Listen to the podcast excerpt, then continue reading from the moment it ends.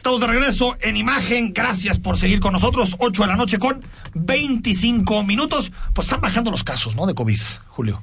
Sí, ya era la curva natural. Yo creo que esta ola sí, esperemos que no haya otra mutación extrañísima, pero ya ahora sí creo que con el nivel de vacunación, el nivel de inmunidad, etcétera, ya no hay casi a quien contagiar creo que ya no habrá una quinta ola. ¿eh? No me contagien, ¿eh? Eso, eso me gusta cuando Julio. Cuando viene optimista, esperemos. dice Julio, lo dice, no lo dice es que así se, esperemos.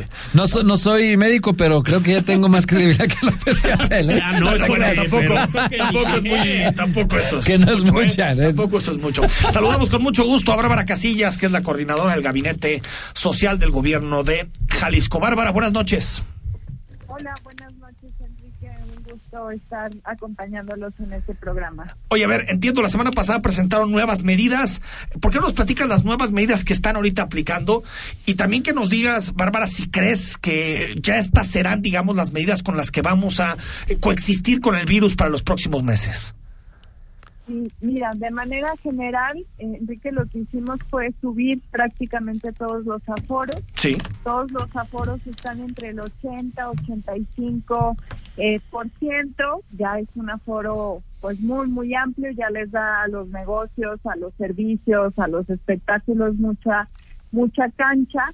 Eh, algo importante también que se permitió después de dos años son los eventos religiosos, como por ejemplo Em, el, la caminata que se hace a ver a la Virgen de Talpa, eh, los de Acrucis, vienen muchas festividades en esta Semana Santa y había habido dos años donde esas festividades eh, prácticamente no no se habían podido llevar a cabo, salvo en algunos templos en específico, muy de forma muy muy acotada.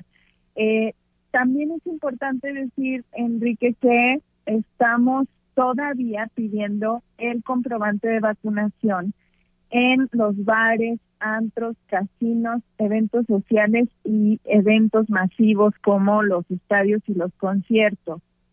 Y el uso del cubrebocas se mantiene eh, vigente eh, hasta el nuevo aviso. Eh, sin embargo, bueno, como, como lo comentaban hace un momento, creo que era Julio, nos decía que los casos están bajando Efectivamente ya eh, la de Omicron la, la hemos pasado. Eh, tenemos, por ejemplo, nada más el 9.1% de la ocupación hospitalaria en materia de COVID. Y bueno, los casos diarios también han venido eh, bajando de manera muy importante. Coordinadora, ¿y sobre estas medidas se espera que haya un cambio pronto o vamos a estar algunas semanas con estas medidas? Eso uno. Y segundo, eh, se está, en casi todo el mundo se, se, echó para atrás el uso de cubrebocas en exteriores, recomendando el uso de cubrebocas solamente en interiores. Eh, este debate ha estado presente en el, en el gobierno, es decir, ya mandará el mensaje de que el cubrebocas solo se use en espacios cerrados. Bueno, eh, la primera eh, pregunta, Enrique, el decreto está hasta el 15 de abril, cuando ah, esperaríamos un mes y más, eh, volver a modificar estas estas medidas, esperando nada más como eh, digamos, el final de esta ola, porque hemos visto en algunas otras partes del mundo algunos pequeños repuntes después de que parece que ya todo está concluido.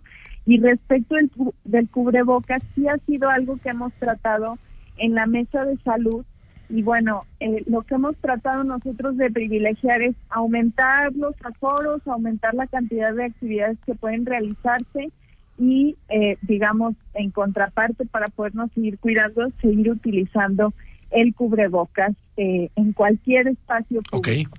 Ahora, sí es importante decir, Enrique, a las personas que dentro de un espacio cerrado hay muchas más hay muchos más riesgos, hay muchas más posibilidades de contagio que en un espacio abierto.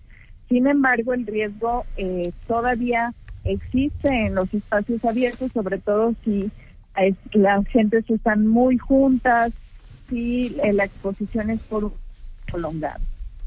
Rodrigo La Rosa. Sí, coordinadora, buenas noches. Le saluda Rodrigo de la Rosa. Preguntarle, sé que corresponde más directamente a los municipios, pero ¿tendrán reporte de de qué ha estado sucediendo con la inspección y vigilancia de los lugares donde se tiene que pedir la prueba PCR o la, o la vacunación, ¿creen que ha funcionado bien? El propio gobernador la semana pasada hablaba de que aumentó la cifra de, de vacunación en, en Jalisco. ¿Ven con optimismo todavía esto?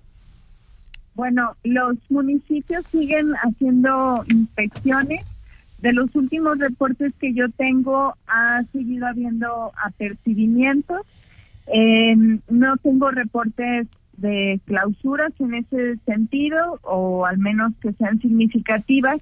Y lo que sí hemos notado en la vacunación es que sí se dio un incremento en de vacunas de primera dosis. Eh, y estos, estos son las personas que justamente estaban rezagadas. Entonces sí creemos que la medida ha funcionado, por lo menos en esta, en esta primera etapa, seguramente también llegará un momento en que ya ese incremento, tanto porque estadísticamente las personas no vacunadas son menos, como tanto que vamos llegando al, digamos, a las personas más resistentes, ese mecanismo podría dejar de funcionar. Sin embargo, al momento seguimos insistiendo con el mecanismo porque sí hemos visto una mejora en la demanda de las primeras dosis. Bárbara Casillas, coordinadora del Gabinete Social del Gobierno de Jalisco, gracias y hablamos pronto para ver qué, qué nuevas medidas se tomarán en abril. Gracias.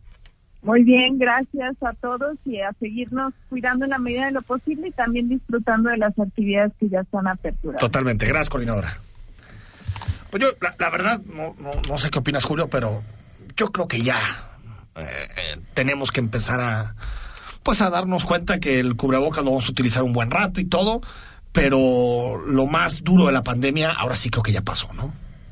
Sí, yo, yo, yo opino lo mismo. Ya por fin estamos viendo la luz al, final del túnel. Sí. Y nomás así lo reitero, a menos que haya, que no queremos, una, mutación, una variante, subvariante muy, muy extrema. ¿Cómo se puede hacer una nueva variante? En, países en donde no hay alto nivel de vacunación. Ah, claro, sí. Solo que, eh, que, bueno, se ha ido reforzando. África ha logrado duplicar en las últimas semanas su porcentaje de vacunación. Pero África, una parte de Asia y una parte de América Latina, Rodrigo de la Rosa, estaban rezagados en vacunación. Sí, ahorita estoy buscando precisamente cuál es el índice de vacunación eh, completo en, en México, porque me parece que algo que, que ha sido sorprendente es que al menos hace un mes que checaba ese dato, se hablaba de que el 60% de la población mexicana estaba vacunado de manera completa. Y en Estados Unidos es solamente el 64%. Está casi igual. Es casi igual y Estados Unidos empezó a vacunar pues como cuatro meses antes que México. Sí, nada más que creo que en Estados Unidos hay más antivacunas que en México. Eh, eh, exactamente, pero, pero como ese, ese factor de, de, antivacunas parece estar mucho más fuerte en un país tan desarrollado como Estados Unidos, es que es escandalosa esa, esa cifra. Totalmente. Bueno, ahorita nos, nos, nos pasas los datos. Vamos al corte. Cuando regresemos más información, le entramos al caso Hertz, que tiene cola, tiene mucha cola el caso Hertz. Lo vamos a platicar. Y mañana también es Día Internacional de la Mujer y se preparan manifestaciones a nivel nacional y manifestaciones manifestaciones en nuestra ciudad. Sigue con nosotros, estamos en... ¿Ya tienes el dato? Sí. 65% con este con al menos una una dosis aumentó, siguen 60.2% la la gente con vacunación completa, hace un mes corrijo ahora 58%, es decir, aumentó un 2% nada más. Vamos al corte, estamos en imagen. El análisis político a la voz de Enrique Tucent en Imagen Jalisco. Regresamos.